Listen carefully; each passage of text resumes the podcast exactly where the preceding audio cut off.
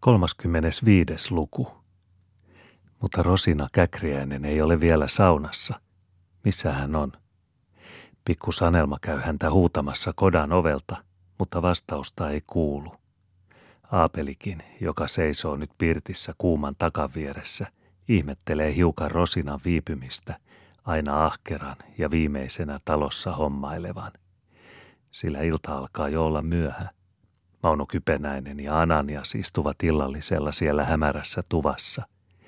Juutas Käkriäinen puuhailee leivinuunin luona, kertoo tekevänsä niitä aamutupakoita tuohon pässinpusseista kurottuunsa. Apeli on tullut sisään juuri äsken odottamaan lyygiaansa.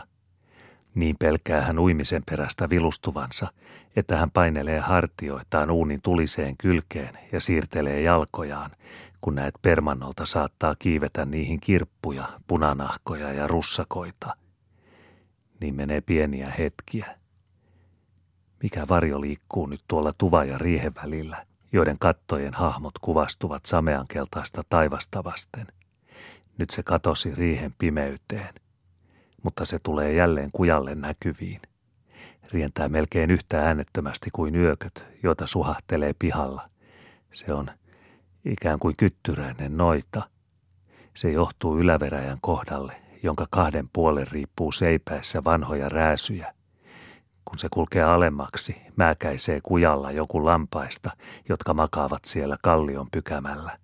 Siellä ne makasivat äsken, kaulojaan kiveen nojaten, leuat lämpöisiä paasia vasten. Siellä ne märehtivät nopeasti liikkuvin leukapielin ja räpistelivät hyttysiä korvistaan.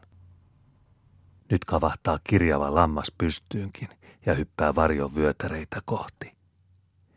Rosinahan se musta haamu on, iso kuorma selässä. Rosina haukkuu lempeän harmistuneesti lammasta, tuota kapuilijaa, jopa lyökin sitä, läpsäyttää kädellään ja tiuskaisee, haukkuu lammasta leikillään senkin laulavaksi enkeliksi. Sitten kulkee Rosina lehmiensä ohitse. Ne lepäävät leveinä alempana kujalla, keskellään pulska poika, märehtivät verkalleen. Ja joskus kalahtaa kello alakuloisesti. Rosina on käynyt vielä metsässä ottamassa leppäkerppuja imettävälle lampaalleen. Päästyä ruokahommista ja saatua Jopin saunasta lasta vahtimaan. Kerput ovat nyt kuormavitsassa hänen selässään. Läävän välikköön menee nyt Rosina – kun hänen jalkansa suhkavat läävän edustalla saunakukkiin, niin jo tuntee emälammas hänen askeleensa ja väliköstä kuuluu pyytävää päkätystä. Kyllähän Rosina muistaa vuonaa hoitelevan pikkonsa ja tuo sille muutakin illallista kuin ne leivänmurut, jotka hän äsken syötti sille suurimpaan suruun, sianporsasta ruokkiessaan. Itselleen oli Rosina taittanut välipalakseen leipää, mutta äitilammas sen nyt saikin.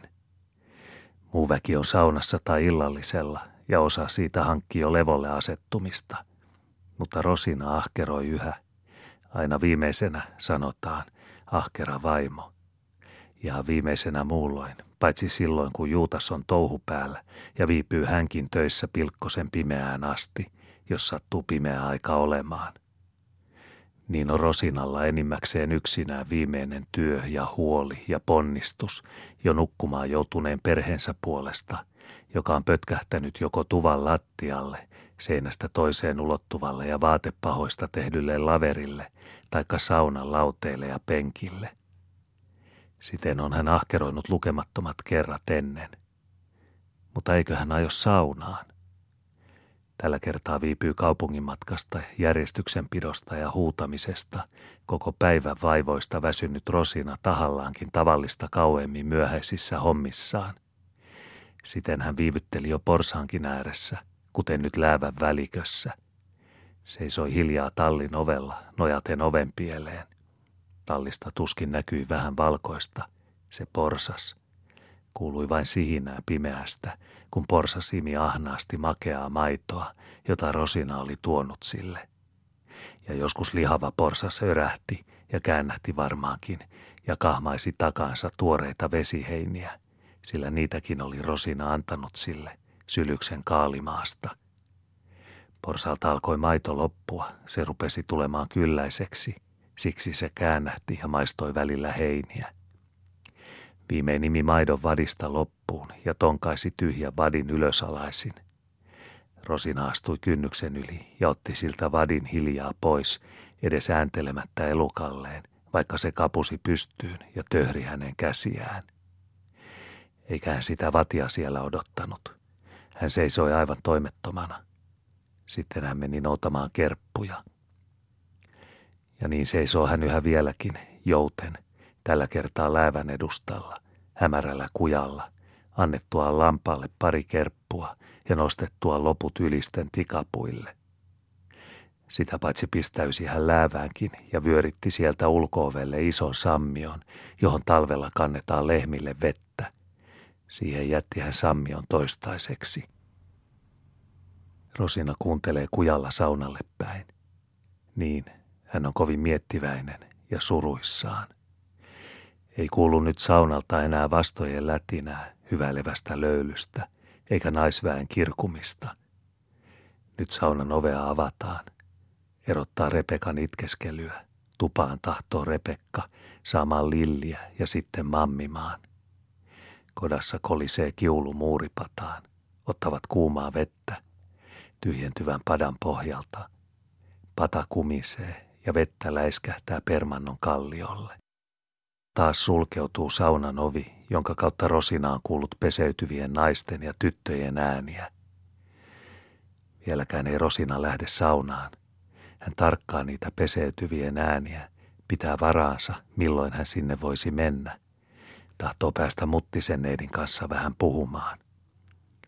Rosina on kyllä häntä vihannut ja vihaa vieläkin. Siitä asti kun Rosina hänet ensi kerran näki viime kesän alussa.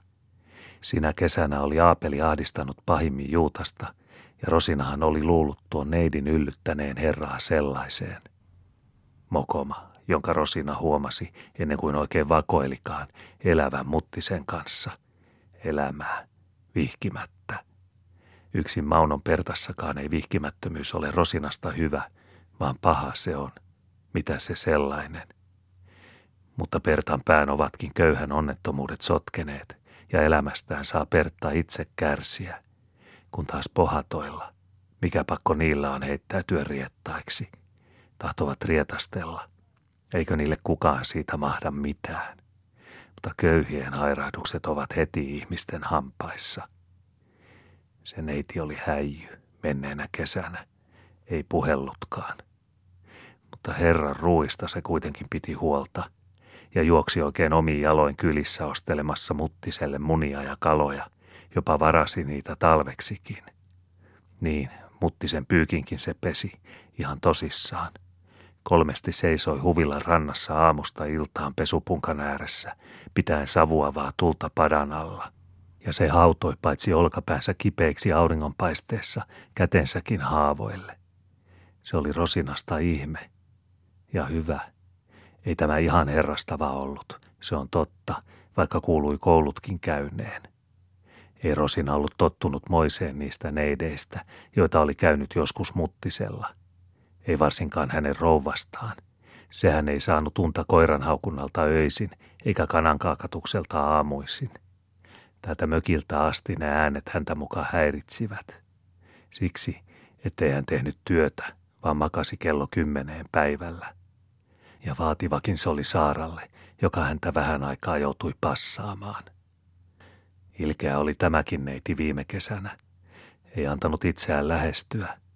Kerran Rosina tarjosi hänelle ystävyyden halusta täällä mökillä vastapaistettua leipää lämpimäisiksi, mutta se ei kelvannut. Tosin neiti parin päivän kuluttua koetti selitellä Rosinalle, ettei Herra anna hänen ottaa lämpimäisiä eikä Rosina sitten ollut enää noille ylpeille ja heidän omasta mielestään paremmille tarjonnutkaan. Kun kerran tarjoaa, sitten suu kiinni. Työntekemiseen rahalliset asiat se mokoma kyllä ymmärtää. Mutta varmaan se on yllyttänyt muttista ahdistelemaan käkriäistä päästäkseen itse täällä isännöimään. Siksi päin Rosina ollut jaksanut pysyä menneenä talvena haukkumatta tätä neitiä vieraillekin, ketkä sattuivat putkinotko mökissä käymään – Yhä pahempaa odotti neidistä, jos se tänä kesänä tänne tulisi. Mutta kuinkas kävi tänä iltana? Minkäslainen tuo neiti nyt oli? ja olipa itse pompommiherrakin. Rosina odotti melkeinpä viimeistä iskua, kun herra yhtäkkiä ajoi Lahteen ja joutui tuvan luokse, jonka seinät huutavat kontrahtiin vetoamista. Mutta vielä ei herra hiiskunut kontrahdista mitään, niin kuin viime syksynä. Eikä se ollut puhunut niistä asioista myöskään Juutakselle saunassa, sen kuuli hän ohimennen mieheltään. Tai kai liene Muttinen vielä ennättänyt, koska Juutas sanoi osanneensa kääntää asiat niistä jutuista syrjään. Mutta herra oli antanut namusia lapsille. Hmm, namusillahan ne nyt köyhien mahat täytetään. Mutta hyvä merkki sekin. Aikoihin ei ole ollut niin. Namusensa pidätti herra, kostaakseen, hihi. Mutta kuinkas Muttinen nyt muuttui tällä tavoin? Ja neiti oli ollut Rosinalle enemmän kuin ystävällinen. Epäilyt oli Rosina häntä, kun hän silitteli Rebekan poskea ja kehui lasta kauniiksi – sitten oli Rosina kuullut neidin niityllä neuvovan Lealle, mistä lehmät löytyvät. Pieni asia, mutta... Ja viimein olivat Rosina ja neiti jääneet kahden kesken tupaan. Muut naiset lähtivät tekemään kylpyvastoja. Oli neiti jutellut paljonkin, minkälaista on Herran talolla kaupungissa, ja että sauna se on sielläkin, vaikka se Herra pitää enemmän näistä maalaissaunoista ja muuta. Sitten tahtoi neiti maistaa leipiä, jota Rosina silloin juuri veti uunista. Rosina sanoi, että saahan tuota vaikka koko limpun. Neiti kiitti lämpöisesti. Eikä herrakaan ollut murahtanut neidin hänelle näyttäessä saamaansa leipää. Käskipä neitiä siitä mukaan niiailemaan. Rosinan sydän on lämmennyt. Sallittaisinko heidän elää yhä putkinotkossa, jos tuon tuvan nyt tosiaan voisi hommata kuntoon? jos Mauno ottaisi jouduttaakseen Juutasta siihen työhön. Jos he yrittäisivät, miehet, niin Muttinen kai leppyisi. Yrittäisivät sen verran, että korjailu olisi edes alulla Muttisen lähtiessä takaisin kaupunkiin, hyvänä enteenä Muttiselle.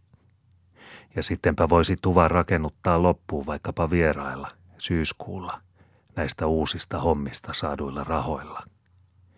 Ne uudet hommat alkavat nyt viimeinkin. Mutta tuskin ne ovat päässeet alkuun, niin nekin tuovat Rosinalle uutta huolta. Nyt vasta suuntautuu ajatus siihen, mihin ne voivat viedä, kaikenlaisiin ikäviin rettelöihin ruununmiestenkin kanssa. Ja häpeään ehkä. Mutta eihän Rosina muuta voinut. Tällaisella perheellä olisi nälkään näännytty. Lapsia. Ja ne niistä, joista pitäisi apua jo lähteä. Millaisia ne ovat – älykäs ja reipasluontoinen Ananias, kun siitä tulisi reilu mies, mutta nyt se joutuu jo näihin hommiin avuksi. Entä Saara? Se Saara. Rosinan mieli myrtyy Saaraa ajatellessa. Saara oli ollut kaivelemassa hänen kaupunkinyyttiään illemmalla äidin mennessä lypsyltä tupaan. Saara oli silloin tuvassa yksinään.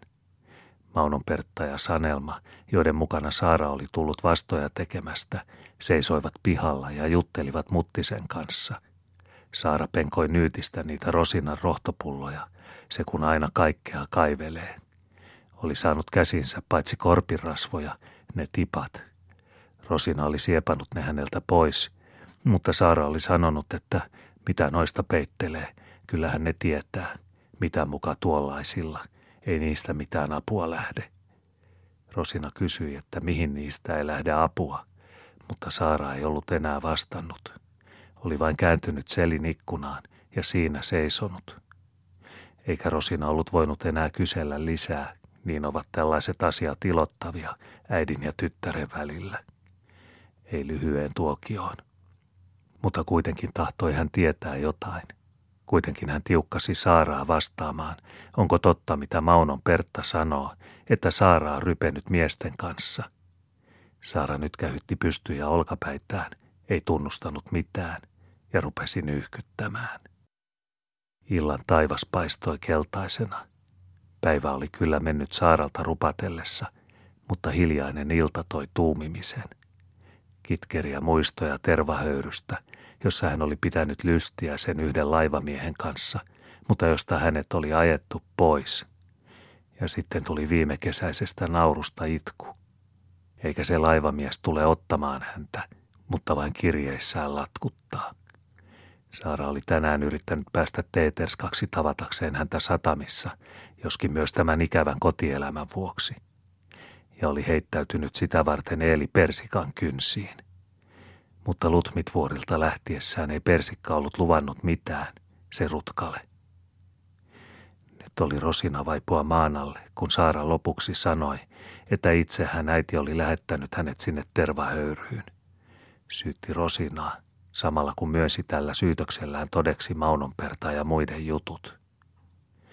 Enempää ei Rosina tahtonut kuulla, ei voinut, oli se kuultava mitä tahansa. Aavisti äidille kaikkein surullisinta ja katkerinta.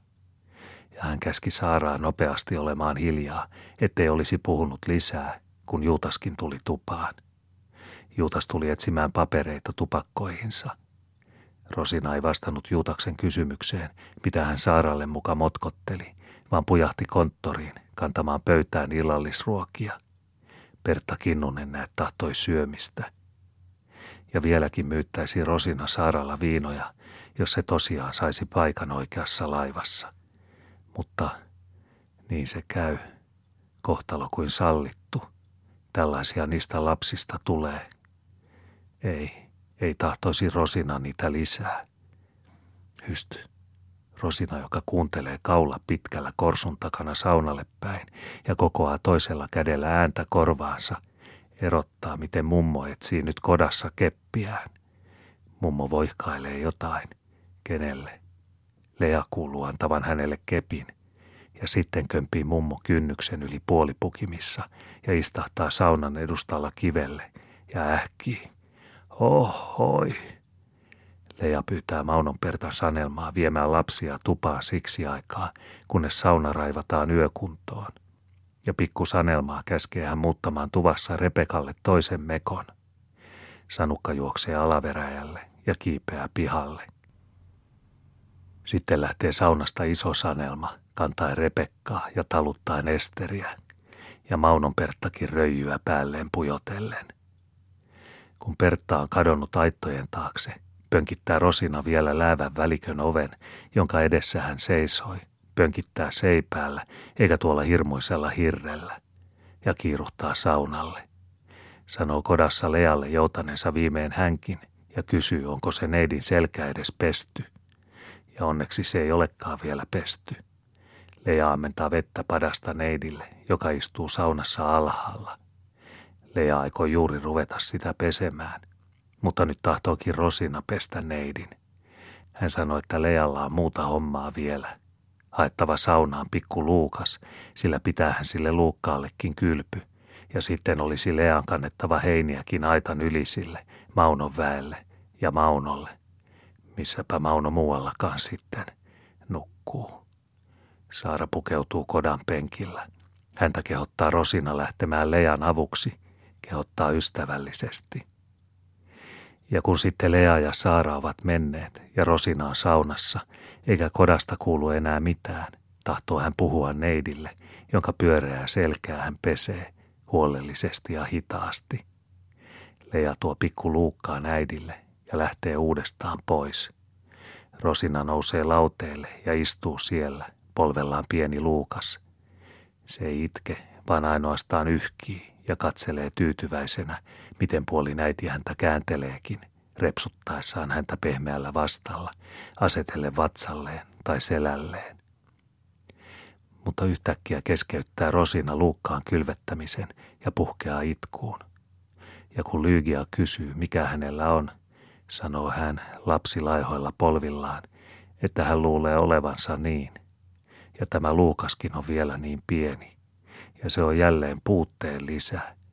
Ja Rosina on koettanut kaikkea, eikä taida mikään auttaa siinä, eikä kukaan häntä auta.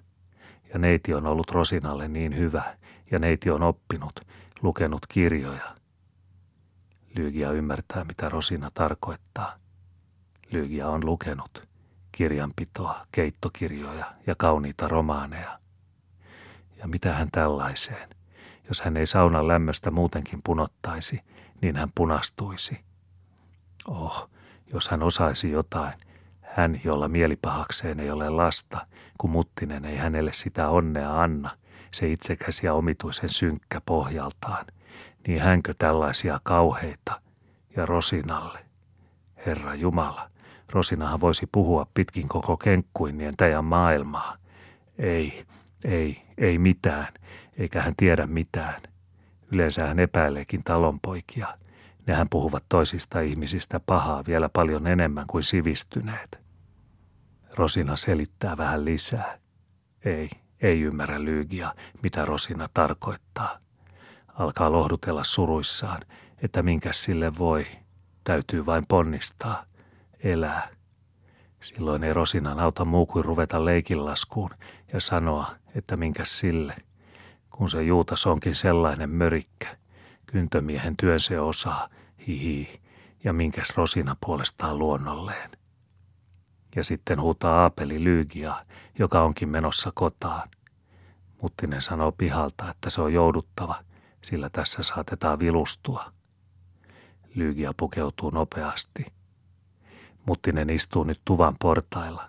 Pois hän tuli pirtistä, hautomasta itseään kuuman takan kupeeseen.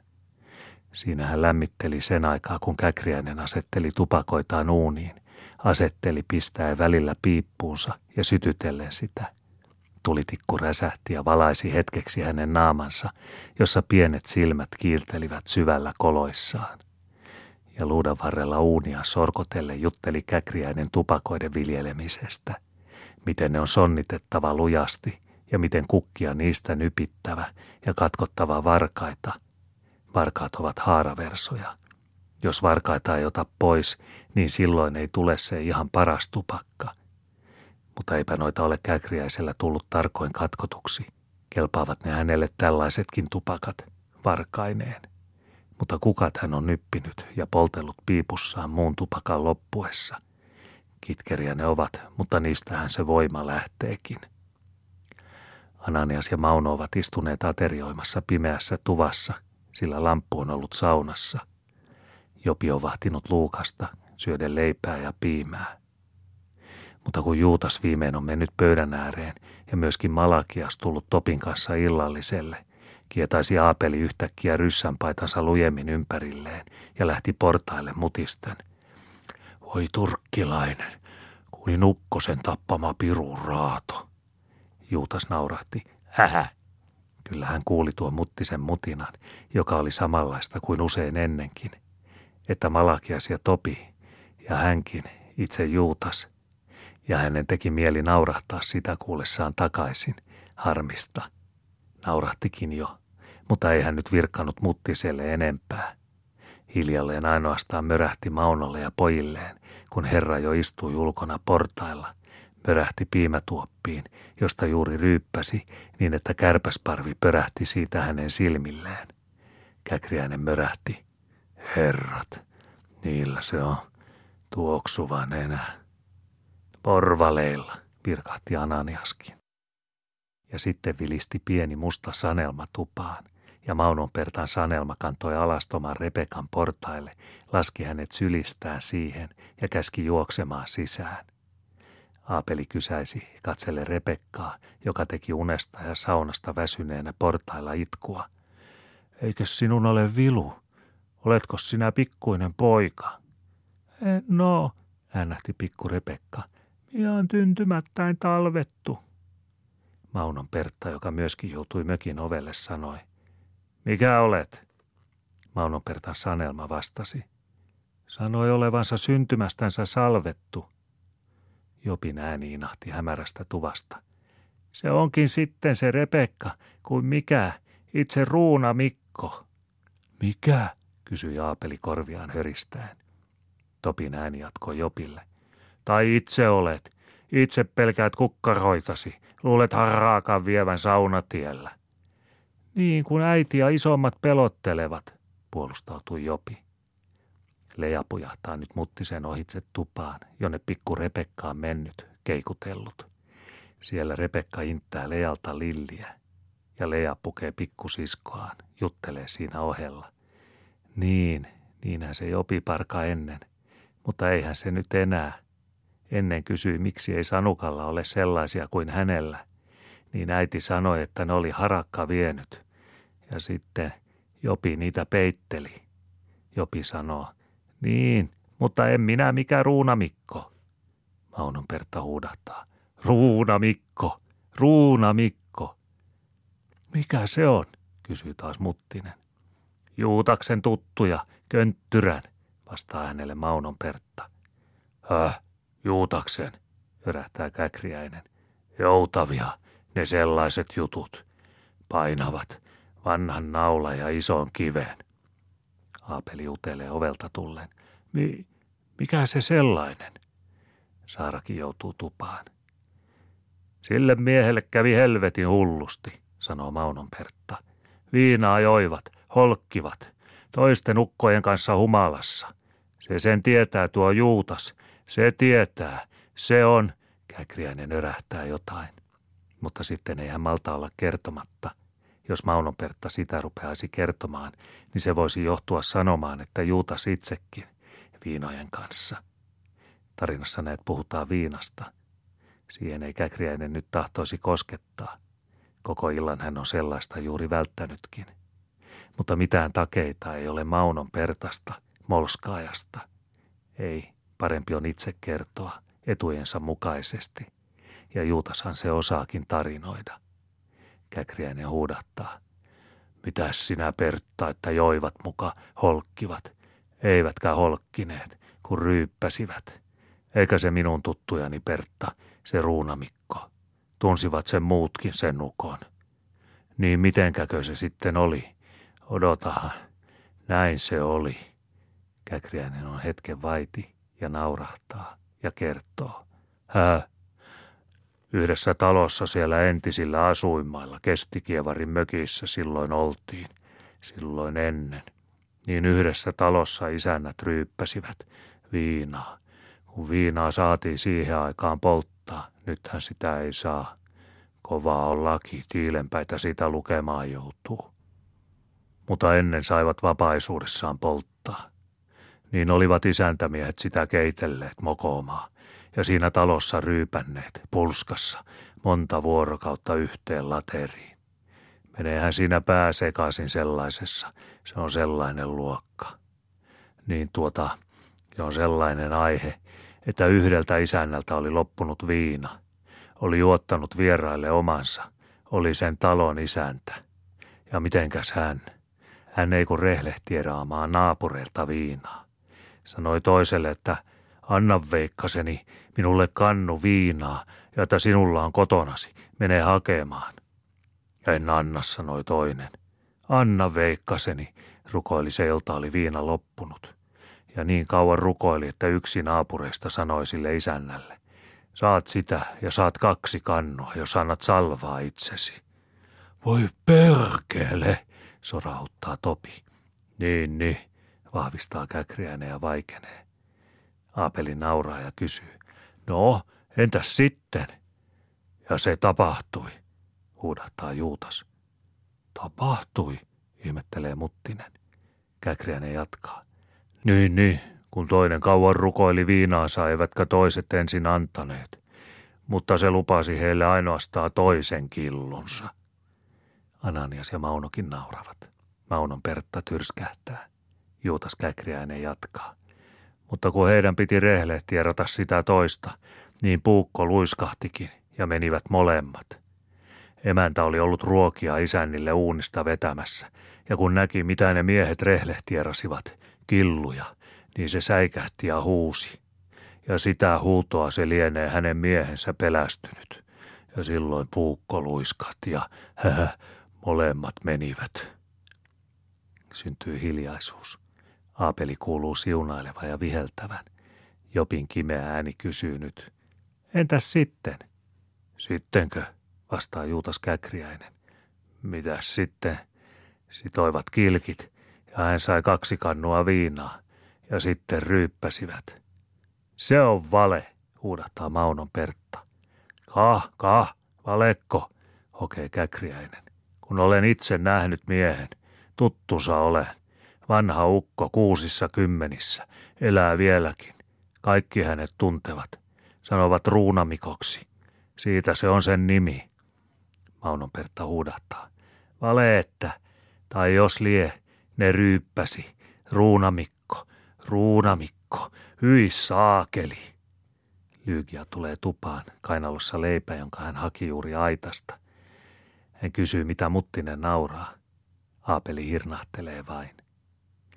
Ja Lean huuto kajahtaa ulkoa, ensin heikompana ja sitten kiljaisten. Lea käskee Saaraa ja Topia mukaansa niitylle tuomaan Maunon väelle makuuheiniä. Maunon Pertta hoputtaa Saaraa, sillä hän itsekin lähtee Sanelmansa kanssa ladolle. Ja pikku Sanelma ei sano rupeavansa yksinään pentuja vartioimaan, vaan juoksee hänkin Topia naisten perästä ulos. Tupaa jäävät ainoastaan miehet ja pikkutytöt. Myöskin Muttinen ja Lyygia tekevät lähtöä, sillä Aapelihan tahtoo päästä lämpimikseen kävelemään.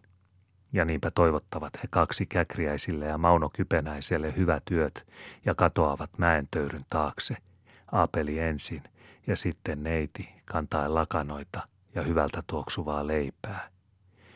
Tuskin he ovat menneet tuvasta, kun Mauno työntää puukkonsa tuppeen ja sanoo, nyt Ananias ja Juutas, sitä lähdetään. Ja me lähdetään, vahvistaa Ananias nousten pöydästä.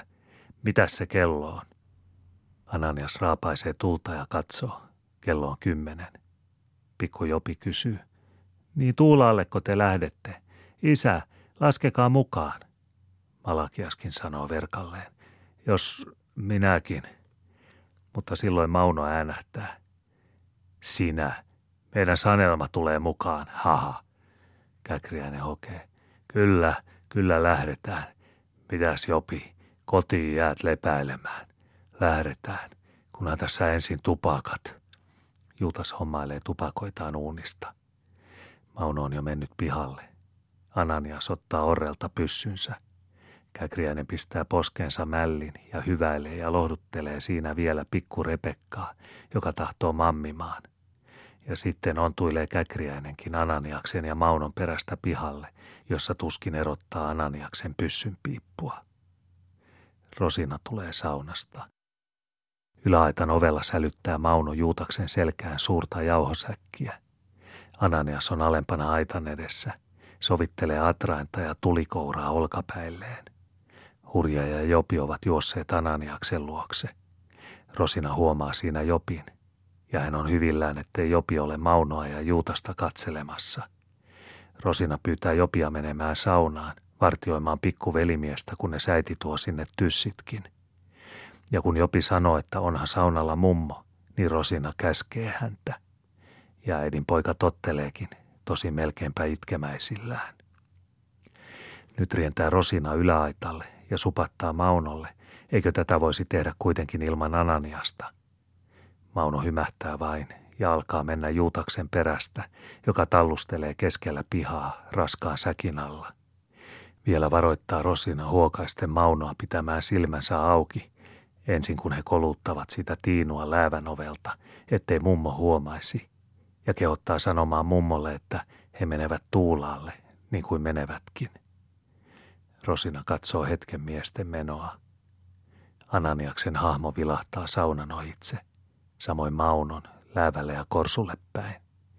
Juutas painui säkkeineen rantaan. Rebekka itkee tuvassa. Se juoksee portaillekin itkemään. Rosina vie hänet sisään.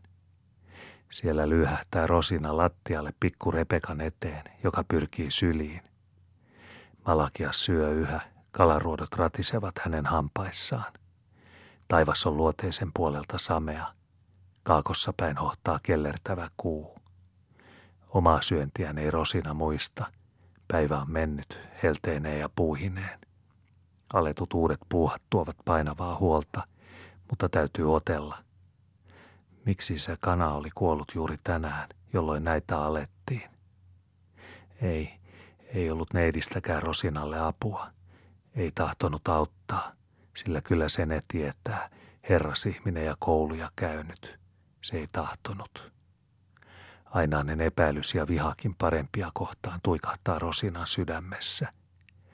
Yksin hän on tässä perheensä puolesta taistelemassa – jos ei häntä olisi, ei apua muutakaan, mistään. apua näille, hänen omalle lihalle ja verelleen. Yksin sallittuakin vastaan kamppailee. Ylen hellästi vetää Rosina pikkurepekkaa syliinsä, hyväilee tyttöä, silittelee hänen kosteaa ja tuuheaa tukkaansa, painaa suunsa hänen suukkoonsa, sokeltelee ja livertelee, sanoo kantavansa hänet mammimaan, saunaan, sanoo Esterinkin kantavansa toisella käsivarrellaan. Ylen hellästi huokaisee hän ja naurattelee pikku Rebekalle. Oletko sinä, oletko sinä äidin tyttö? Oletko sinä minun kultaiseni? Voi pikkuistani, oletko, oletko sinä äidin pikkuinen pieru? Uninen pikku Rebekka ynisee puolittain iloisesti. En minä ole äitin pielu.